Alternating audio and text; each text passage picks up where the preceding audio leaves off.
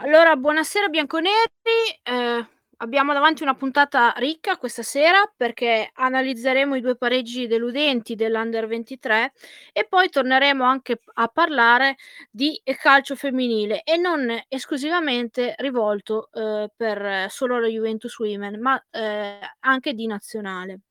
Ehm, come sempre non sono da sola, ehm, puntuale come l'altra volta si è definito Mick come le tasse, Salutiamo Michele Tossani. Buonasera Mick. Ciao, ciao a tutti, ciao Roberta, puntuale come le tasse e anche il 442 della Svezia. Eh, ormai eh, abbiamo fatto lo slogan, quindi questo non ce lo porta via per tutto l'anno. Allora, ehm, cominciamo subito perché abbiamo tanti argomenti da trattare e ehm, apriamo la pagina agrodolce più amara che dolce eh, dell'Under 23.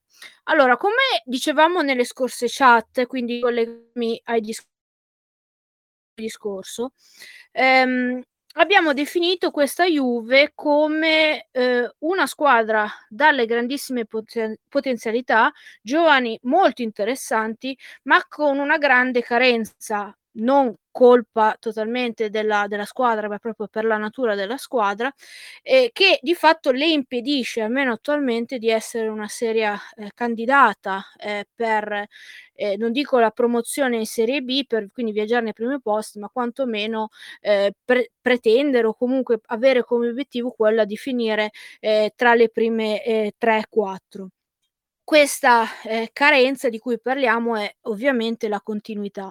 Eh, noi siamo stati un po' eh, purtroppo eh, premonitori, ma non era difficile eh, pronosticare comunque pensare che potesse succedere che l'Under 23 potesse incappare in due pareggi piuttosto eh, deludenti, come li ho definiti precedentemente, contro una squadra che occupa l'ultimo posto in classifica, tra l'altro in casa hanno cagata, eh, ovvero la Prosesto, e poi tre giorni dopo in un'altra squadra che bazzica nei fondi della classifica, ovvero il Piacenza, due gare che sostanzialmente hanno avuto lo stesso copione, ovvero ehm, la squadra avversaria che che passa in vantaggio eh, nella prima mezz'ora, la Prosesto dopo pochi minuti, eh, la, il Piacenza intorno al mezz'ora e poi l'Under 23 che arranca eh, per cercare il pareggio e lo trova alla fine della partita con la Prosesto, grazie De Graca, e eh, ad Agraca, scusa, scusate, e e invece contro Piacenza all'inizio del secondo tempo con eh, The Winter. Quindi una, eh, due partite che sostanzialmente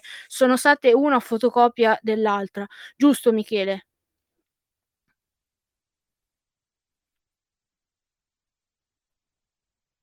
Sì, sì, esattamente. Dispiace perché, come hai detto tu, insomma, non è che si giocava contro de- de- degli squadroni, però eh, ma anzi contro due squadre, come hai detto tu, che sono nei, nei bassi fondi della classifica. E, mh, c'è l'idea che questa squadra faccia un po' fatica anche a, a, a produrre e a concretizzare. E ora, fra poco, c'è la, una delle sfide più attese del campionato perché si va a giocare contro la, la capolista. Il, sì, no, fa, no, dici, Esatto, tra l'altro ehm, con la Prosesto ci può essere stata anche una piccola dose di sfortuna, diciamo così, perché non capita sì. spesso in una stessa spa- eh, partita di sbagliare due calci di rigore. No, sì, sì, è chiaro, però rientra secondo me, cioè è chiaro che è una cosa eccezionale, però rientra tutto secondo me nelle difficoltà che questa squadra, in questo caso si è visto proprio con, con, i rigori, ma insomma in generale secondo me questa squadra fa un po' fatica a, a concretizzare la, la, mole, la, mole, di gioco. Dopo magari diamo, diamo, qualche dato, oggi mi sono scaricato il report del, del girone A fino, fino a questa giornata, fino all'undicesima, e ci sono dei dati secondo me interessanti anche che spiegano un po' il cammino della, della Juventus finora.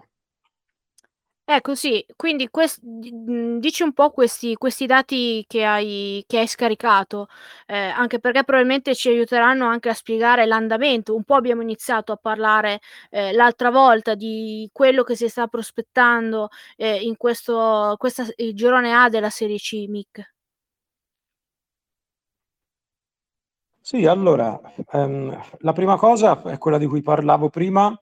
Ehm, se noi andiamo a vedere gli expected goals, cioè cerchiamo di trovare un dato che possa pesare il valore della, della produzione offensiva della squadra, noi vediamo che la, la Juventus ha prodotto un dato da, in termini di gol attesi, gli expected goals per dirla semplicemente calcolano quanti gol in base alla, alla, percentuale realizzativa dei vari tiri realizzati dalle squadre. Una squadra avrebbe dovuto sognare o dovrebbe segnare, il dato della, della Juve parla di 17.56.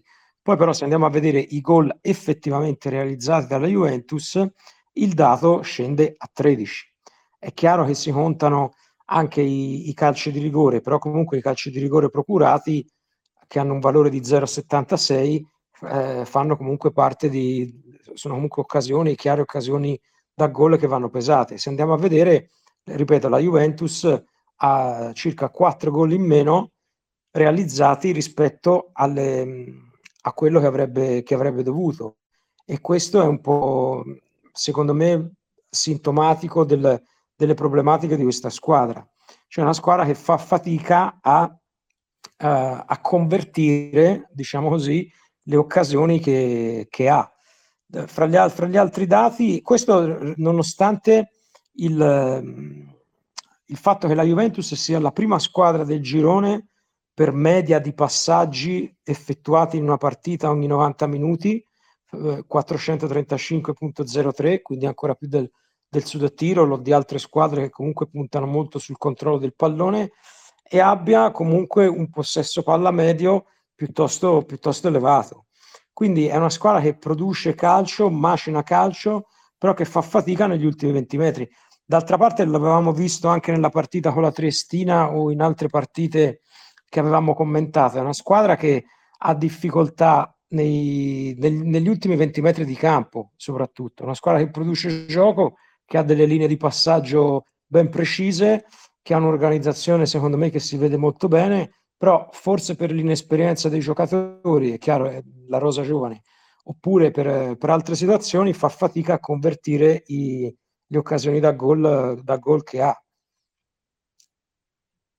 Eh, quindi sono dati molto, molto interessanti. Speriamo che questi possano migliorare, come dicevi tu, eh, quindi nella, nella creazione, ma soprattutto nella finalizzazione, che sia un aspetto su cui ehm, Zauri Mister possa lavorare nella seconda parte della, della stagione, anche subito nel girone d'andata per essere eh, più incisivi, anche perché, come ho detto in premessa, e da un certo di, punto di vista è anche un peccato per questi ragazzi, perché ehm, dal punto di vista qualitativo non esiste squadra in Serie C che eh, sommando i valori della rosa possa anche avvicinarsi alla qualità dell'Under 23. Purtroppo proprio come natura di, di questa squadra è una natura anche che per scelta è, ehm, la Juve ha ehm, proprio scelto, mi ripeto, eh, di no, anche di non puntare eh, su troppi, sul limite consentito eh, di, di fuori quota e quindi sta giocando anche con tutti i ragazzi. Quindi quindi questo pu- da questo punto di vista magari eh, quel, in, in, alcune, in, alcune, fasi della gara in cui può venire eh, soprattutto fuori ed, ed essere mh, importante l'esperienza di qualche giocatore come lo poteva essere come lo è Brighenti quando, quando gioca eh, anche questo fattore proprio per come ripeto come scelta della, della squadra della Juve Under 23 di non puntare eh, anche sul eh, sui fuori quota massimo che possono essere schierabili è un fattore da, da, tenere, da tenere conto. Ehm, la prossimo appuntamento... Poi, sì, dimmi. No, e poi, no, e poi dicevo, mh, è chiaro che su questi dati incidono anche i rigori, perché se non sbaglio ne ha parlato anche Zauri, credo che siano sette, sette rigori sbagliati consecutivamente, cioè una cosa, un dato mai visto fantascientifico, esatto e quindi è chiaro che quello incide molto. Eh, insomma, avere, vedi poi quando si dice spesso no, la classifica dei cannonieri anche in altri campionati, eh, poi magari si dice sì, però quel giocatore ha tirato 10 rigori, eh, però insomma avere un giocatore che ti segna, non dico il 100%, ma una buona percentuale dei rigori che ti, che ti procuri eh, insomma, poi fa può fare la differenza in termini di classifica, eh? Perché poi sono punti in più o in meno. No, tra l'altro come curiosità, eh, neanche 48 ore prima eh, anche l'Alessandria ha sbagliato un calcio di rigore, eh, quindi eh, si vede che saranno le parti di Alessandria, del Moccagatta che, che, fanno, che fanno male anche ai rigoristi. Tra l'altro l'ha sbagliato anche quello nella part- quel ragazzo, nella, quel giocatore nella partita precedente eh, che il portiere dell'Under 23 l'ha parato, quindi proprio davvero magari c'è in Alessandria eh, un'area che non, che non va molto bene per i rigoristi. Sì, forse, boh, chi lo sa, il terreno forse, sì, oppure l'ambiente. No, il terreno è perfetto, il terreno è perfetto, anche perché l'hanno rizzollato quest'estate, cioè l'hanno rifatto nuovo quest'estate, quindi è uno dei ter- terreni migliori che, che, ci sono in Serie B e, e anche in Serie A. Comunque, eh, chiudendo la pagina dell'Under 23, ehm, la, il prossimo turno, come detto, sarà la partita contro il Sud eh, che è una delle big che ehm, si trova in testa alla classifica eh, a pochi punti, o comunque si stanno, stanno, si stanno giocando il primato con il, con il Padova, e sarà una bella partita anche perché eh, come ci dicevi le altre volte, Mick, eh, l'allenatore del Sud lo conosce abbastanza bene, eh, Ivan eh, Jarovic, giusto? Si pronuncia in questo modo. Sì, sì, Javorcic, il mister lo Javorcic. conosco bene. Sì, lo conosco bene, eh, aveva già fatto un bel lavoro nel, mm, nelle stagioni precedenti con, con la Prosesto e infatti si è visto insomma quando è, quando è, andato via poi le difficoltà che ha incontrato questa squadra ehm, è salito di livello perché è andato a una fra l'altro ha fatto il corso una curiosità ha fatto il corso eh, UEFA Pro di Coverciano con Pirlo nella stessa classe, diciamo, e, e quest'anno sta facendo, sta facendo molto bene, anche perché, ripeto, eh, il, il Sud Tirolo era una, era una, è una delle squadre più forti del girone, però in questo momento si trova prima in classifica con una partita in meno, appunto, e quindi anche davanti al Padova, davanti a altre squadre che erano state, sono state programmate per vincere il campionato mentre il Sud Tirol è stato costruito per fare un buon campionato. Io ho avuto modo anche di vederlo in amichevole quest'estate, o, oltre a qualche, qualche, partita durante la stagione, ma l'avevo già visto, avevo avuto modo di vederlo in amichevole col Sassuolo e mi aveva già fatto una buona impressione perché si vede che è una squadra organizzata non da terza serie, non è il, cla- la, il classico 3-5-2 da, da terza serie che si vede spesso in vari gironi, ma è una squadra che ha un'organizzazione delle linee di gioco che sono da categoria superiore. Quindi sarà una partita dura, ecco. Eh no, tra l'altro il Sud Tirol continua a avere a distrarre lunga la miglior difesa perché ha preso un solo gol. Eh, la seconda miglior difesa è la Gian Erminio che ne ha subiti 9, quindi questo dato fa, spiega anche quello che ci sta dicendo, l'organizzazione, anche e soprattutto, aggiungo io, difensiva. Ehm, però ti faccio una domanda. Ti faccio una domanda. Secondo te, paradossalmente, eh, una partita contro una squadra del genere che gioca a calcio, eh, quindi non è la classica eh, squadra di Serie C, eh, può, potrebbe favorire, oltre una bella, a vedere una bella partita, eh, anche il gioco dell'Under 23? Ma guarda, questa è una domanda interessante. Secondo me sì, perché comunque sia l'Under 23, ripeto, è una, la Juventus è una delle non tantissime squadre che cercano di fare calcio e calcio propositivo in, in terza serie. Eh, io vedo anche ogni tanto qualche partita eh, quando c'è la fascia del, del girone C, eh, ci sono anche lì alcune squadre che cercano di giocare, altre invece che sono le, le tradizionali squadre da, da terza serie che puntano sul, sull'agonismo, sull'intensità, sulla compattezza difensiva. Eh, è chiaro che l'onere della partita lo dovrà, fare, lo dovrà avere almeno sulla carta, dovrà averla il Sud Tirol, anche se, ripeto, la Juventus è una delle prime squadre per possesso palla, quindi sarà una battaglia per il possesso. Diciamo un'Italia-Spagna in miniatura, eh? ecco, se si vuole fare una Sper- esagerazione. Speriamo di divertirci perché le premesse per vedere una bella partita esatto. ci sono tutte. Poi, se non bastasse la partita di campionato, dopo tre giorni c'è anche, di quella, di, c'è anche quella di Coppa Italia. Quindi ci faremo proprio una, una scorpacciata di Sud Tirol Juve Under 23. Eh, esatto, esatto. Sono curioso di vedere come gestiranno le, le scelte. E chiaramente la priorità verrà data al, al campionato da entrambi gli allenatori, però sono curioso di vedere poi quanti cambi ci saranno e chi verrà messo dall'inizio dai rispettivi allenatori nella sfida di Coppa Italia. Sì, poi tra l'altro la Juve Under 23 completerà il suo ciclo praticamente giocando ogni tre giorni.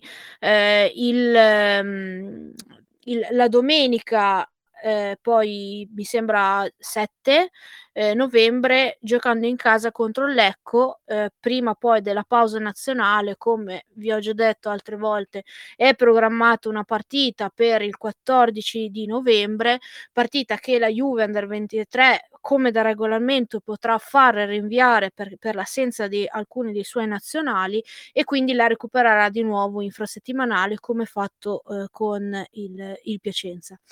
Eh, se non è nu- niente da aggiungere, Mick, io chiuderei questa pagina degli Under 23. Eh, sì, sì, perché più o meno abbiamo detto procedere. tutto. Sì. E apriamo la, di nuovo la pagina di, di, calcio femminile dopo due settimane, anche perché di argomenti interessanti ce ne sono tanti e, ehm, e molto variegati. Io inizierei quindi in ordine cor- cronologico, incominciando con eh, la nazionale.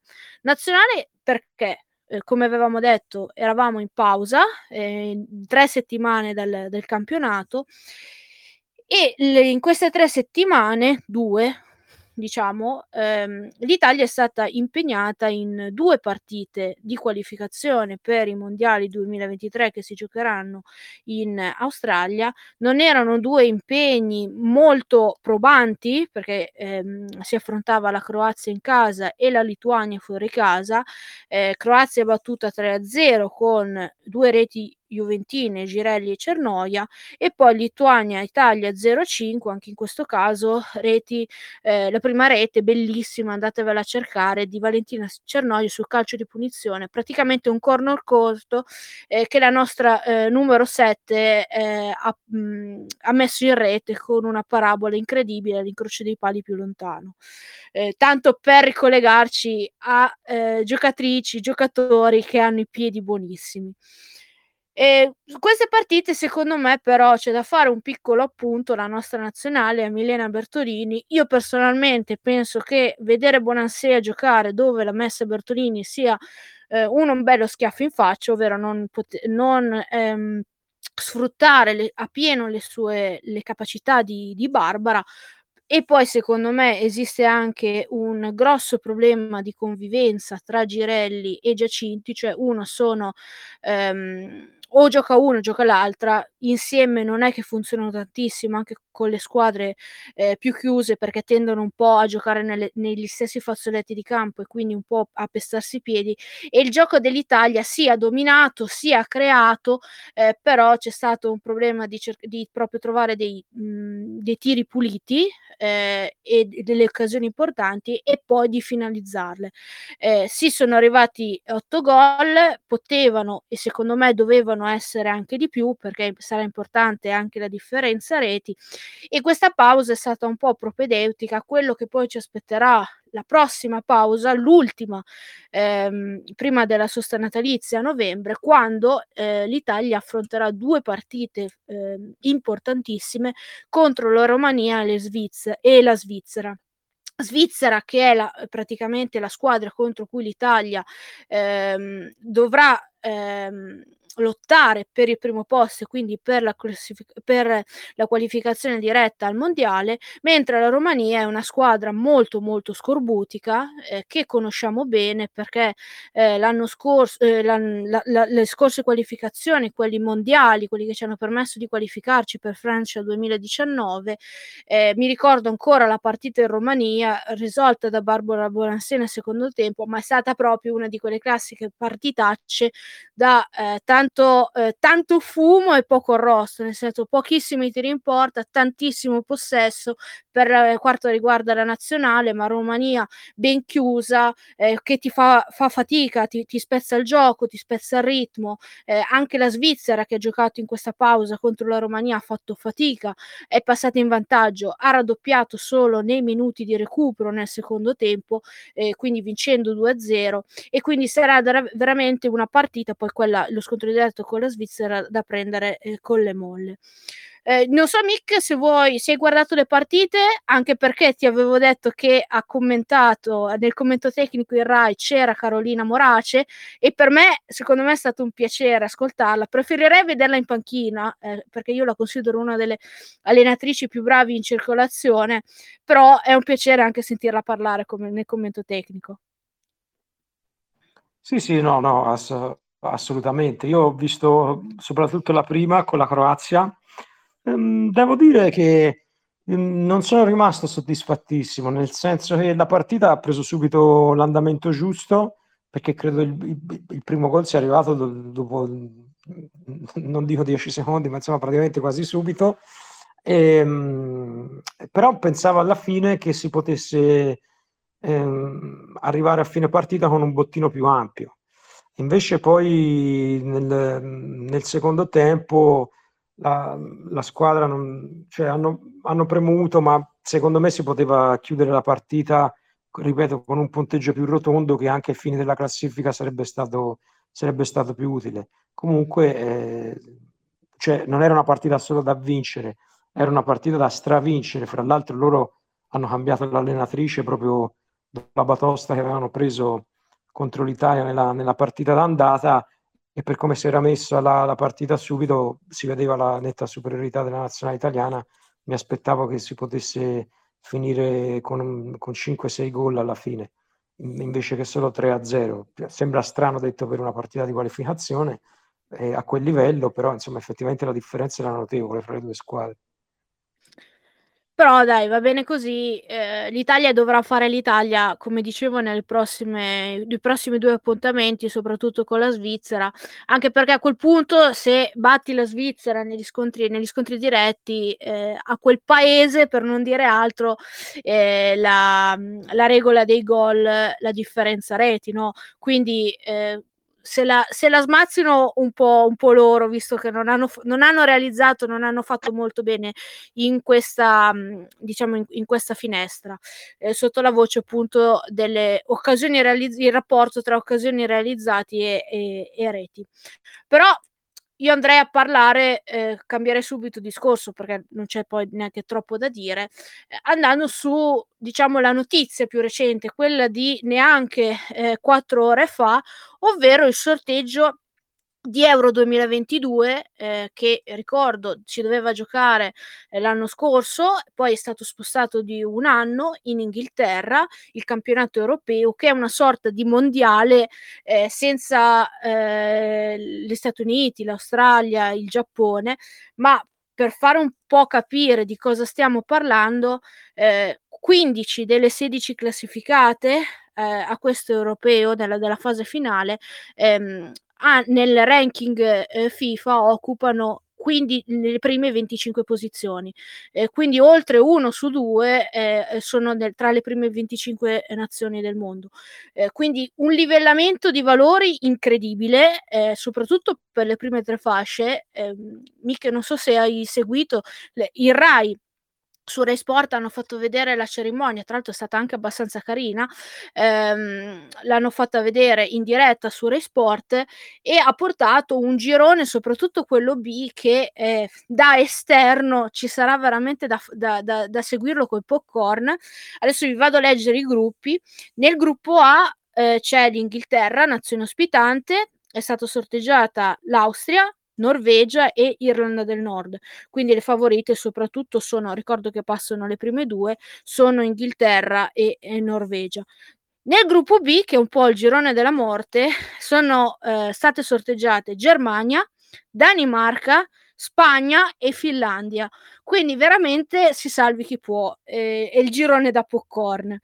Mentre nel girone C l'Olanda, che sono i detentori del titolo, la Svezia, la Russia e la Svizzera.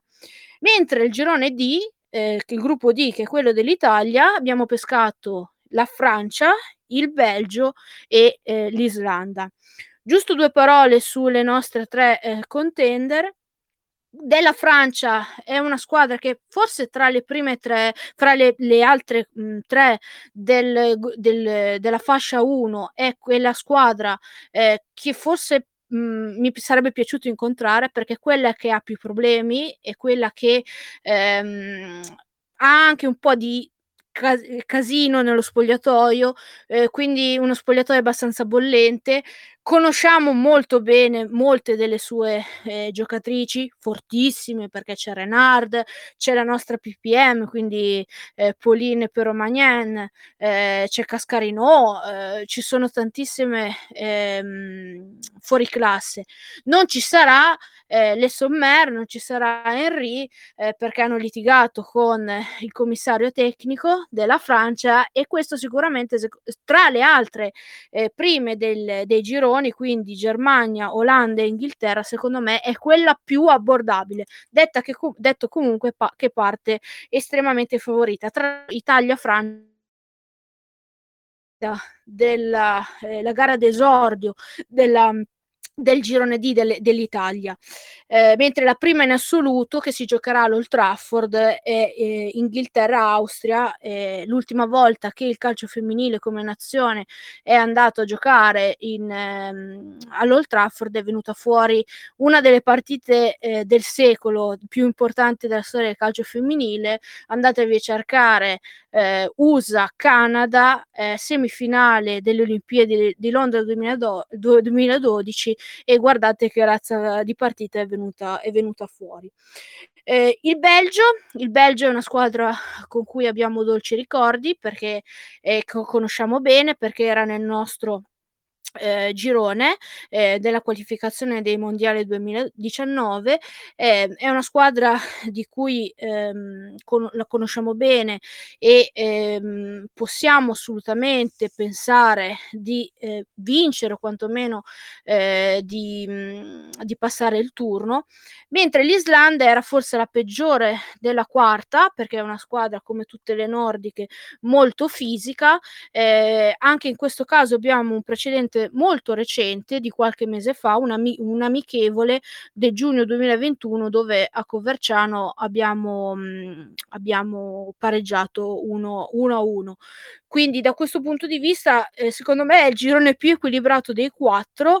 Due sono abbastanza, eh, diciamo, secondo me segnati, sono il girone A e il girone C, a favore di Inghilterra, Norvegia e Olanda e Svezia. Il girone B, come detto, è il girone che io ho soprannominato The Popcorn, perché ci sarà veramente, soprattutto tra Germania, Danimarca e Spagna, pensare che una di queste eh, non si qualifici, qualifichi ai quarti di finale è davvero tosta, mentre il, il, il, gruppo D forse è il gruppo un po' più equilibrato dove la Francia ha un pelino in più delle altre, però dove veramente può succedere di tutto. Tu Mick hai seguito i sorteggi, cosa ne pensi di, di queste squadre? Qualcosa conosci? Ma guarda, li ho seguiti un po', soprattutto tramite le, le informazioni che tu mi passavi.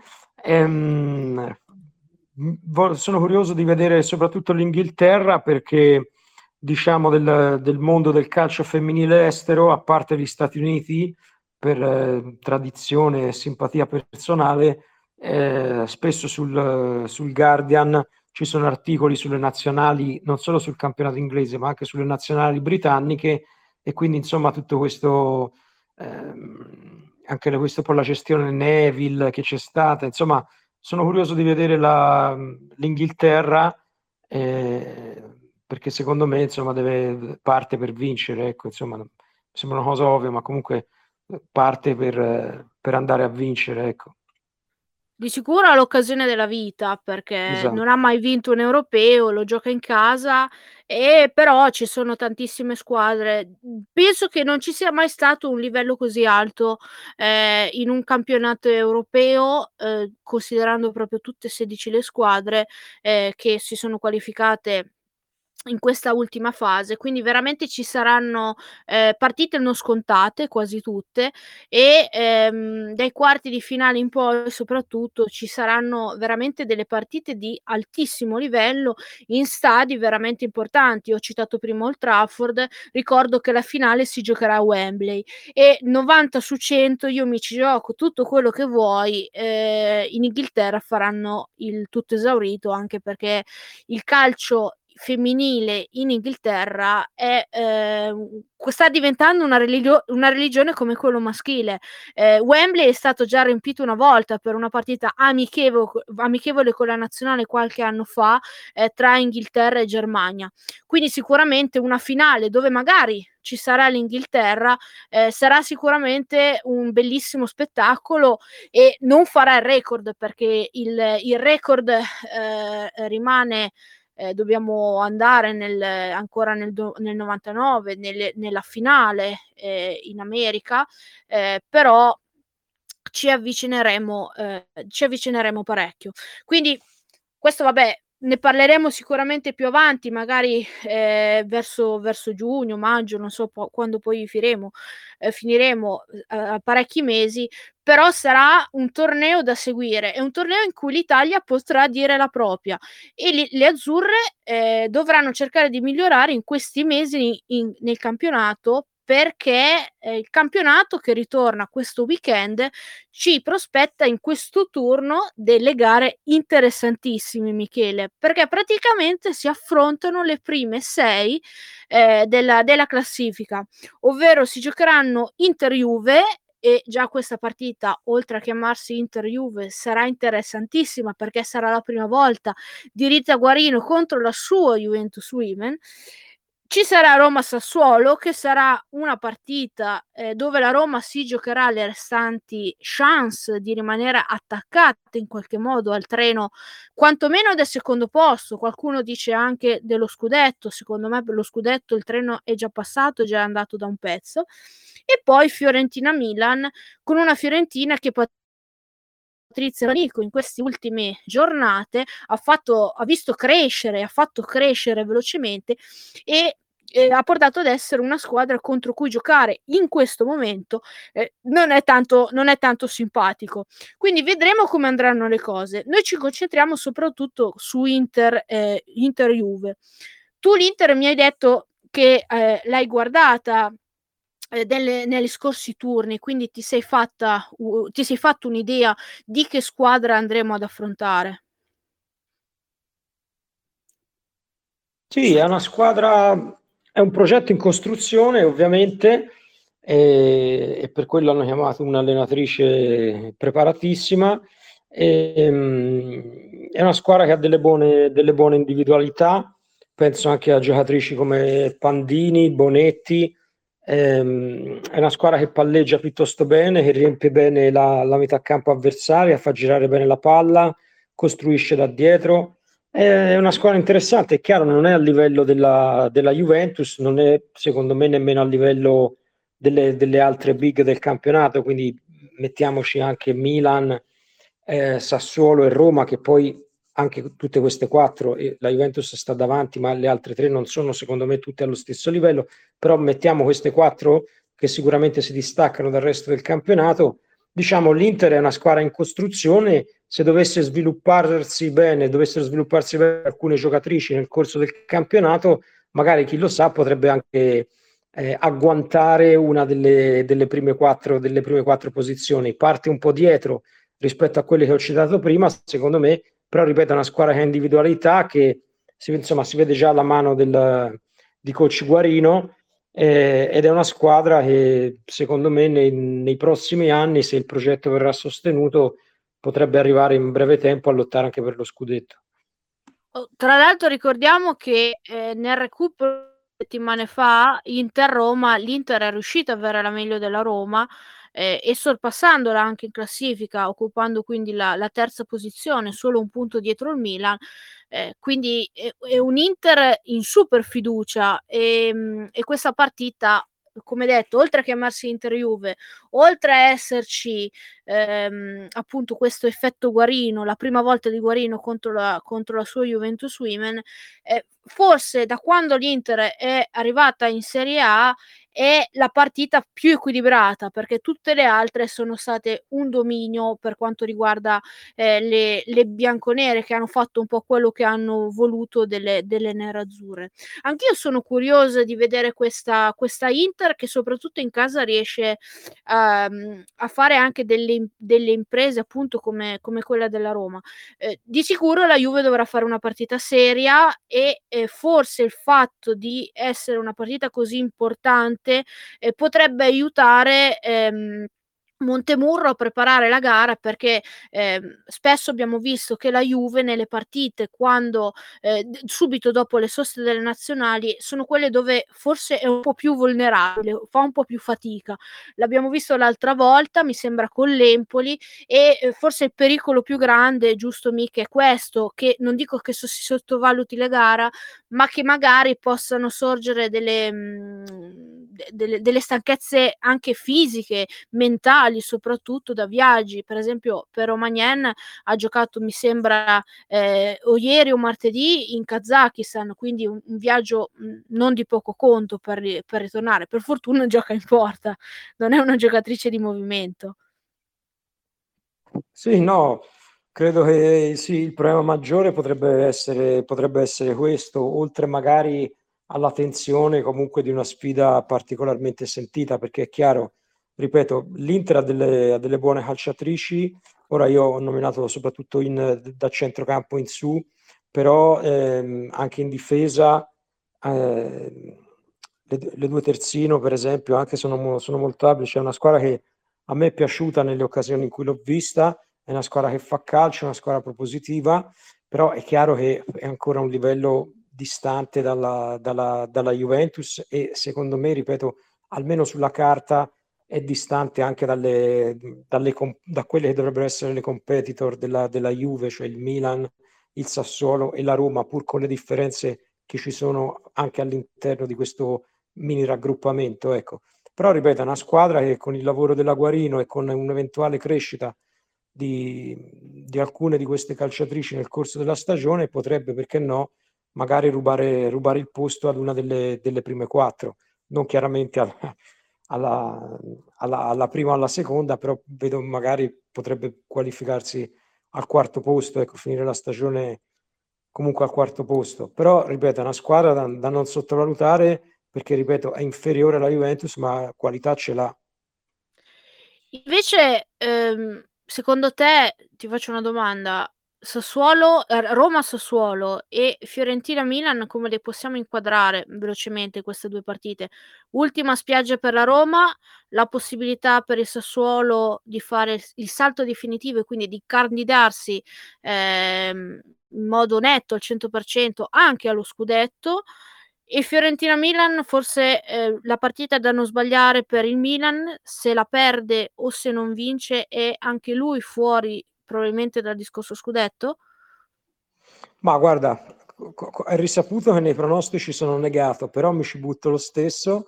Ehm, io credo che il Sassuolo, da, da, quello che ho visto io finora, sia la vera anti-Juve, se dobbiamo dire che c'è un anti-Juve. Cioè, secondo me la rivale più accreditata, l'unica che potrebbe impensierire la Juventus, è il Sassuolo. Ehm, secondo me è superiore anche, anche alla Roma. E quindi credo che il Sassuolo magari a fatica sicuramente, però abbia un gioco talmente consolidato, una qualità, la bravura dell'allenatore, una qualità delle giocatrici e possa avere la meglio anche della, della, della Roma. Per quanto riguarda la Fiorentina-Milan, eh, la Fiorentina si è, si è, un po' ripresa di recente, però io credo che sia ancora una squadra indietro rispetto, rispetto al Milan, di livello più basso eh, ne abbiamo parlato anche tante volte, è una squadra che non, dico ha smantellato perché sarebbe un'esagerazione, però rispetto alla Juventus di qualche anno fa che poteva competere più o meno sullo rispetto alla Fiorentina di qualche anno fa che poteva competere più o meno sullo stesso livello della, eh, della, della Juventus, questa è una squadra molto eh, insomma un po' più, un po più debole, ecco. Poi ha avuto anche qualche, qualche problema a livello di, di organico, perché comunque sia, eh, ripeto, non, non, è una squadra di, di, grande qualità, ha avuto anche qualche infortunio grave, se non sbaglio. E, la, Zano, la Zanoli, se non sbaglio, si è infortunata al ginocchio e, e secondo me era uno degli, degli elementi più, più, in forma della, e più in vista della squadra. Credo che ci sia ancora da lavorare, cioè mi stupirebbe se il Milan non riuscisse, non riuscisse a vincere. Ecco, allora a quel punto mi preoccuperei per il progetto Milan. Allora, mandami quel paese se eh, non vuoi parlare, però visto che siamo solo, stiamo facendo praticamente in diretta, siamo solo noi tre, eh, ci siamo io, Mick e Leo, il nostro eh, fedele Leonardo. Um, se hai voglia di, di, di, dirci, secondo te, cosa, come la pensi di, di questo turno di campionato? Uh, la Juve, la possibilità per la Juve di, scappare? Eh, sarà un duo Juve-Sassuolo, come pensa Mick, fino alla fine? Eh, mi piacerebbe sentire la, la, tua opinione, visto che l'altra volta ci hai raccontato che hai, eri andato a vedere Roma-Juve dal vivo. Se ne voglia, eh.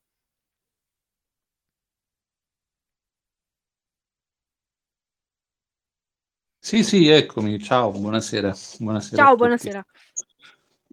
Sì, guarda, penso sia una, una giornata spartiacque, sì, come insomma stavate dicendo tu e Mick, sono scontri, scontri insomma, che possono, se la Juve dovesse passare a, a Milano, vincere con l'Inter, insomma, sarebbe fuga, e penso non, insomma, sarebbe poi difficile per le altre andarla a riprendere. Sono curioso di vedere Roma-Sassuolo perché anche io penso che il Sassuolo sia una gran bella realtà e in questo momento sì superiore anche alla Roma, però è una partita tosta, una partita tosta anche per il Sassuolo. E può sì effettivamente se vince fare quel salto che si aspetta, che faccia il Sassuolo, e sono anni ormai che ce lo stiamo dicendo, però poi alla fine il salto di, di qualità non, non, arriva mai. Questo però è, è, un vivo importante, ma anche per la Roma è, importante. Vediamo se rientra Giuliano. Ancora non si è capito se è infortunato. Con la nazionale non ha giocato, quindi probabilmente non giocherà neanche contro il Sassuolo ed è un'assenza importante.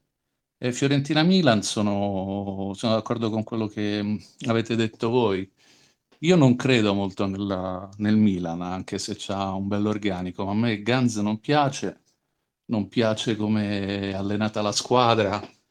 Mm, davanti c'hanno, c'hanno Giacinti, ma poi Giacinti bisogna innescarla. C'è Bochete dietro, è vero, però eh, la palla Giacinti bisogna fargliela arrivare e non mi pare che questo Milan sia organizzatissimo per farla risalire la palla e servire Giuliano, eh, Giacinti. E la Fiorentina sì, no, in questi anni ha perso tantissimo, eh, però c'è l'Undin, eh, una rivelazione, vediamo, vediamo come gira, vediamo anche se riesce lei a essere innescata. Da Neto, anche se insomma Neto non, non mi fa neanche impazzire, insomma la Fiorentina è una squadra involuta negli ultimi anni. Poi anche Panico, insomma, non mi fa impazzire come allenatrice, quindi ecco, se il Milan non dovesse passare a Firenze, come stava dicendo Mick, eh, diventa un problema. Diventa un problema per, per, loro, anche se adesso hanno acquistato quest'ultima israeliana che pare sia, sia buona, questa giovanissima, no, mi pare si chiami. Eh, però ecco, eh, giornata interessante, ma anche, anche dietro, insomma, no, ci sono tre gare che non sono state menzionate, però pure eh, c'è un Empoli, Empoli-Lazio che è interessante perché bisogna vedere se la Lazio continua a perdere, se, se l'Empoli è in ripresa, insomma ci sono scontri interessanti anche, anche dietro, c'è Pomigliano-Verona, insomma ci sono, ci sono belle, una bella giornata, anche per il fantacalcio non è male. Molto difficile giornate... per il fantacalcio. Eh, per il fantacalcio è tostissima. Questa, questa partita, cioè questa giornata è tosta. Sì, è tosta perché davanti... Diciamo che non... No, no, dimmi. No, no, dico ci sono partite di incroci importanti, quindi ecco, ad esempio l'anno scorso il Sassuolo in queste partite di cartello difficile che insomma ci fosse qualche giocatrice che, che brillasse, Dukkova, eh, Bughei anche con le grandi l'anno scorso hanno sempre faticato. Bughei quest'anno non sta, al momento non sta ancora giocando, però ad esempio col Milan Dubkov ha fatto il fenomeno e quindi può essere, può essere anche l'anno di Dubkova, insomma, no, da questo punto di vista. Però è difficile, insomma, quando ci sono queste partite di cartello, a parte la Juventus, a parte Girelli, che insomma l'anno scorso ha segnato comunque sempre, anche nelle partite importanti. Vediamo quest'anno, non sta segnando moltissimo Girelli, ancora forse una di quelle giocatrici che ancora con, uh, nella Juve di quest'anno, nella Juve di Montemurro, sta facendo un po' di fatica a entrare nella, negli ingranaggi e quindi non sta segnando come gli anni scorsi. Vediamo, vediamo. Insomma. Sì, no, Vedi. poi vabbè, il discorso che adesso tu hai accennato su, su Girelli, eh, adesso mh, se no andiamo troppo lunghi, magari lo faremo sì, sì, sì. Eh, una serata in cui avremo un po' più di tempo. Esatto. Io penso che eh, il motivo principale per cui stia segnando di meno rispetto a quello che ci ha abituato l'anno scorso sia dovuto proprio al modo di, di giocare del, del nuovo no, allenatore, che la, tra virgolette. La usa di più per la squadra piuttosto che in fase di finalizzazione, facendo una, una brutta sì. sintesi. Sì, però se poi la, non la metti in grado di, di segnare, è comunque un minus, no? Perché comunque Girelli è sempre una che dai 15 gol in su ogni anno li ha fatti. Quest'anno sta segnando molto, molto, molto meno. Non è Midema, e quindi io speravo che con Montemurro, anzi che Montemurro riuscisse a convertirla in Midema, invece, invece no, altre caratteristiche, non segna, non segnerà mai quanto Midema non è Midema e quindi lei quest'anno sta, sta faticando, sta faticando. Mm, altre giocatrici tipo Rosucci, Bonanzia stessa, insomma, invece con, con Montemurro si sono rigalvanizzate, Girelli no, sta facendo il, il percorso inverso, però la stagione sì, diciamo, lunga, i, go- i, gol stanno anche arrivando da, da altri leader, altre giocatrici, quindi poi alla fine sì, contano contano i, i, punti, i punti ci danno, certo. in questo momento no, come al fa... solito ci danno ragione. Sì, parlavo solo in ottica Fanta. Eh, sì, sì, sì, ormai è tutto in quella ottica. Sì, sì. Allora, direi che questa serata eh, di... abbiamo fatto una bella chiacchierata su Under 23, su, su calcio femminile, Michele sulle, sulle women. Ehm, io la chiuderei qui eh, se non c'è altro di, da aggiungere, eh, prima però di chiudere eh, volevo fare un piccolo tributo, quindi se c'è altro da dire questo è il momento. Eh, okay. No, no, no. Ok. Va bene così.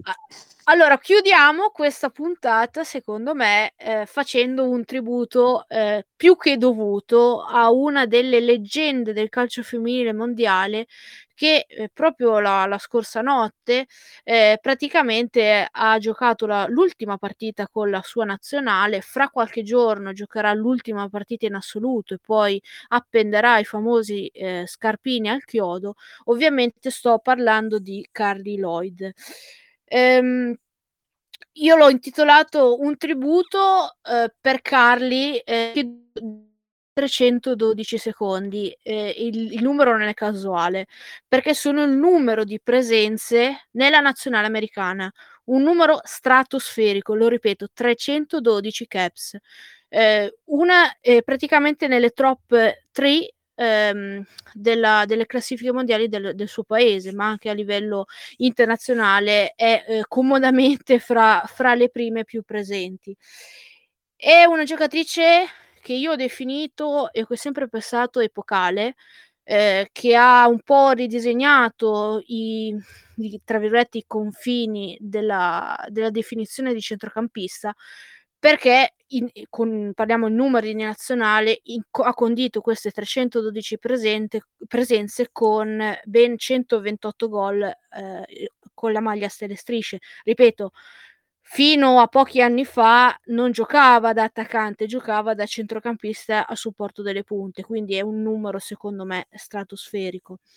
Eh, Lloyd, eh, queste 13, 312 presenze Uniti, nella nazionale degli Stati Uniti, la, eh, diciamo, la durata è di 16 anni, quindi è stata longeva, eh, ha iniziato prestissimo eh, perché appende gli scarpini al, chiodi, a, al chiodo a 39, a 39 anni, eh, ha iniziato, ha giocato la sua prima partita nella nazionale nel, 2000, nel 2005 e con la nazionale ha vinto praticamente tol- tolgo praticamente ha vinto, ha vinto tutto ma soprattutto se uno dice Carly Lloyd ehm, tutti quelli che conoscono un po' il calcio femminile internazionale, eh, Carly Lloyd uguale tripletta nella finale mondiale del 2015 in Canada contro il Giappone in 16 minuti.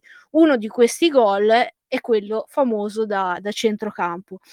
Ehm, tra l'altro poi ha vinto anche eh, il FIFA World Player, mh, mm, in quel torneo ha vinto anche la scarpa d'oro e il, to- e il, il, titolo di miglior giocatrice ovviamente e poi l'anno successivo ha vinto il The Best Woman Player.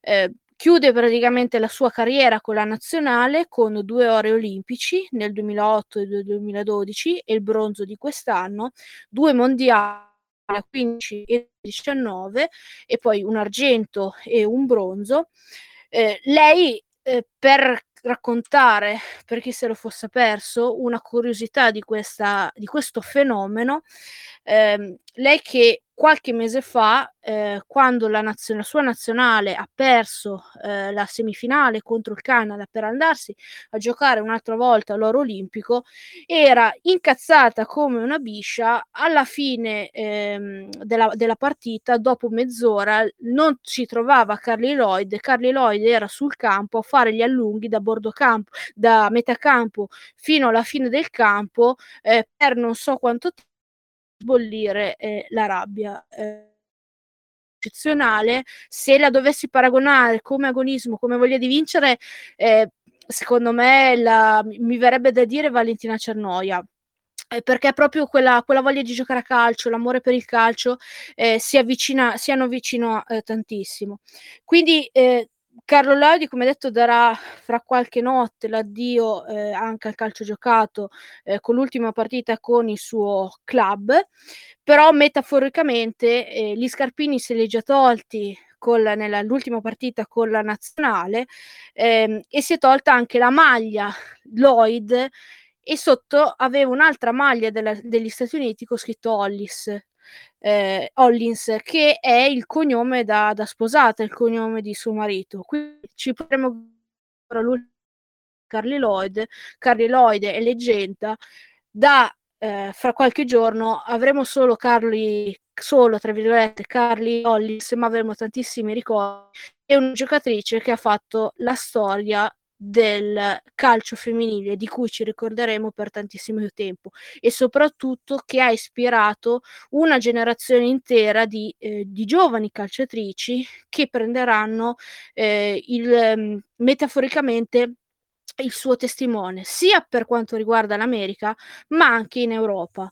Eh, purtroppo in questi anni ci saranno altri addii eccellenti. Io sono già disperata quando toccherà a Megan Rapino, eh, la, la, mia giocatrice preferita americana.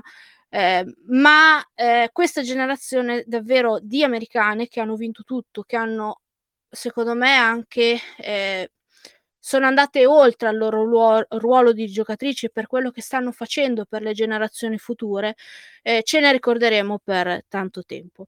Quindi l'unica cosa che noi, io mi sento, da dire, di, mi sento di dire è grazie Carli. E con questo direi che ci possiamo dare la, la buonanotte. Eh, ringrazio Michele eh, per avermi accompagnato in, in, questo racconto di Under 23 e Women in questa, in questa serata dove abbiamo toccato eh, tantissimi argomenti. Giovedì prossimo ce ne toccheranno degli altri perché vedremo come sarà andata la giornata di campionato, vedremo cosa avrà fatto anche eh, la, l'Under 23, ma soprattutto ci prepareremo a quello che sarà la prossima la settimana successiva quando tornerà la Champions League e quindi riapriranno le porte dello stadium e ci sarà una delle gare che potrebbe decidere eh, la sorte della, della Juve ehm, e le sue chance di poter ambire a un posto ai quarti di finale. Quindi buonanotte Mick, grazie. Grazie a te, un saluto a tutti. Eh, grazie anche a Leonardo che ho tirato in mezzo in modo totalmente inaspettato. grazie a voi, grazie a voi. Buonasera, buonasera a tutti. E buonanotte o buongiorno a chi poi ci starà ascoltando in registrata. A giovedì prossimo.